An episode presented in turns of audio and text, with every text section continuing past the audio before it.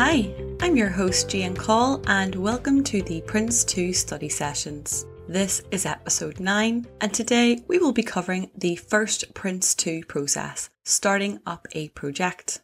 Our key objectives then are firstly to discuss an overview of the Prince 2 processes and discuss the purpose of the first process, starting up a project discuss the key activities in this process, which will cover the rules and responsibilities, and finally, we will review the objectives of this process. Let's begin with an overview on the Prince 2 processes. A process is a structured set of activities designed to accommodate a specific objective. Prince 2 has activities for starting up, planning, running, controlling, and closing a project. It groups these activities into processes. Prince 2 processes are structured activities that turn one or more inputs into outputs. They are tasks required to direct, manage, and deliver a project successfully. There are seven processes that link directly with the core principles and guide you through the project. Each process provides a set of activities which will be covered in detail throughout these podcasts. Before we move on to the first process in detail, it is important to note that before a project gets started, it usually starts with an idea or a potential business opportunity. And this is drafted in some form of document. And in Prince 2, this is called the project mandate. Program or corporate management produces this document, which contains a high level information about the project idea. The project mandate is the trigger for Prince 2's first process, starting up a project, and you will need to know that for your exam. Let's now move on to the purpose of starting up a project.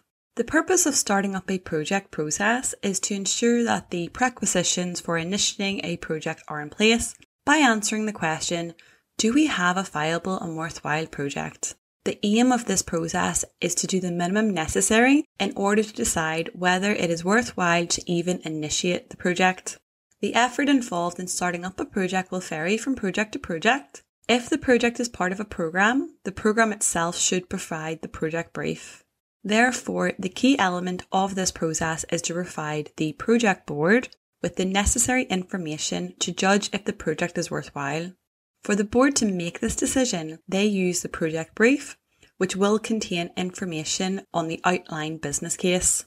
Another important purpose of starting up a project process is to prevent poor projects from starting up and ultimately prevent wasting time and cost if the project is likely to bring no benefit. We will now move on to the activities associated with this process. Just for your awareness, in Prince 2, each process has a number of activities which Prince 2 recommend to follow. Let's start with the first one in starting up a project. Appoint executive and the project manager. What this basically means is to get anything done in the project, a decision maker with appropriate authority is required, and the executive represents the interests of the business stakeholders. The executive represents the interests of the organisation, i.e., above the project, and the project manager represents the interests of the project itself. The executive role description is created by corporate program management. An appointed executive is confirmed by that level. The appointment of a project manager allows for the project to be managed on a day to day basis on behalf of the executive. At this stage, the daily log is created by the project manager and the daily log is used for all kinds of things throughout the project. And in the early stages, the daily log is used to log issues and risks. The second activity in starting up a project is capture previous lessons learnt. Since a project is a temporary structure which produces a unique result, it is very important to capture lessons learnt from past projects and other organisations. This is performed at the beginning of the project. Within this activity, a review will take place of lessons from corporate management, program management, and external organisations. Individuals or teams with previous experience of similar projects will also be contacted, and any appropriate lessons from past projects will be recorded in the lessons log. The project manager is the producer of the lessons log. As you will notice, both daily log and lessons log are created in starting up a project. Handy tip for the exam all logs are created in the first process. The third activity in starting up a project is design and appoint project management team. The project needs the right people in the right place with the authority, responsibility, and knowledge to make decisions in a timely manner. The project management team needs to reflect the interests of all parties who will be involved, including business, user, and supplier interests. In order to ensure that every necessary role on the project management team is appropriately filled and that everybody knows who is responsible for each role, it is important to design role descriptions for each member of the project management team. This is the responsibility of the project manager, while the selection of individuals to fill each role is carried out by the executive. At this activity in the process, the requirements for the project management team are determined and the appropriate people are put in place. For more information on what roles can be on a Prince2 project, please refer back to episode 3 of the Prince2 Study Sessions podcast when we discussed this as part of the organisation theme. The fourth activity is prepare the outline business case. The business case states why the work is worth doing, and it is by far one of the most important documents on the project.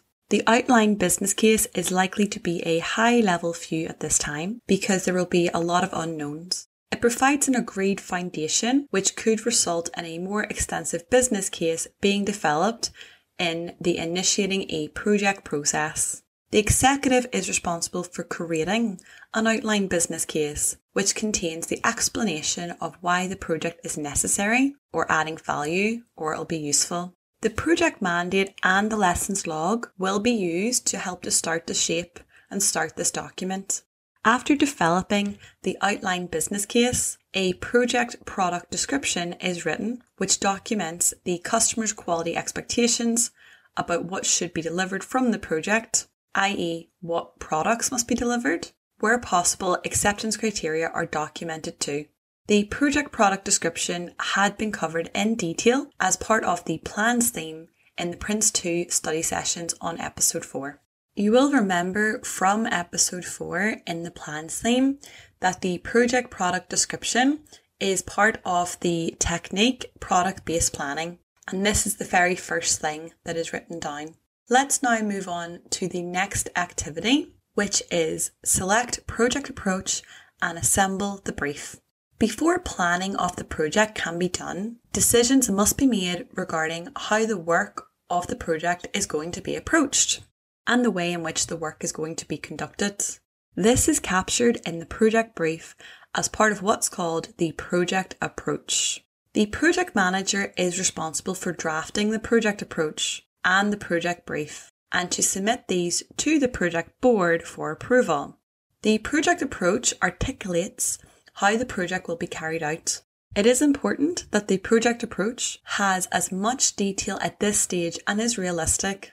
This will be included as part of the brief. The project brief details the purpose, constraints, and the requirements relevant to the project, and it includes the outline business case provided by the executive, the project product description created by the project manager with inputs from the senior user, and the project approach with inputs from the senior supplier. The final activity in starting up a project is plan the initiation stage. Once the brief has been completed, a plan will need to be created for the next Prince2 process, initiating a project. Initiating a project takes time and may consume a number of resources. Therefore, it is extremely important the next stage is planned and approved. The project manager will use the project brief to get all the information needed to put together the initiation stage plan. The project manager will ensure the stage plan for the initiation stage is ready, and this will include any constraints or costs associated with that stage. Key point to note the first plan created on Prince2 is the stage plan for the initiation. Remember, this is done in starting up a project and you will need to know that for the exam. Once the project brief and the plan for the initiation stage have been created, the project manager will share this with the board for authorization to begin the initiating a project process. We have now covered all activities in starting up a project. The key thing to note is this process shouldn't take a lot of time, and the key aim is to do the minimum necessary to judge is this project worthwhile doing? Is there an opportunity to explore more? Let's now finish off then with the objectives of the process. Each PRINCE2 process has objectives, and you will need to know these for the exam. So, the objectives of starting up a project are there is business justification for initiating the project, and this should be documented in the outline business case. All authority exists for initiating the project. Information is available to define and confirm the scope of the project, i.e., in the brief. The brief provides information on the scope of the project and most of the information collected during this process. Various ways the project can be delivered have been evaluated, and the project approach has been selected. People are appointed who will undertake the work required for the project initiation slash project management roles on the project. Project initiation is planned, which we discussed earlier. That's the first plan in, in Prince 2. And most of all, then, time is not wasted initiating a project based on unsound assumptions. This now concludes the starting up a project process. We have discussed an overview of the Prince 2 processes. We covered the purpose of the starting up a project process. We discussed the key activities, including roles and responsibilities. And finally, we covered the objectives of this process. Thanks very much for listening, and join me next time as we discuss another Prince 2 process directing a project.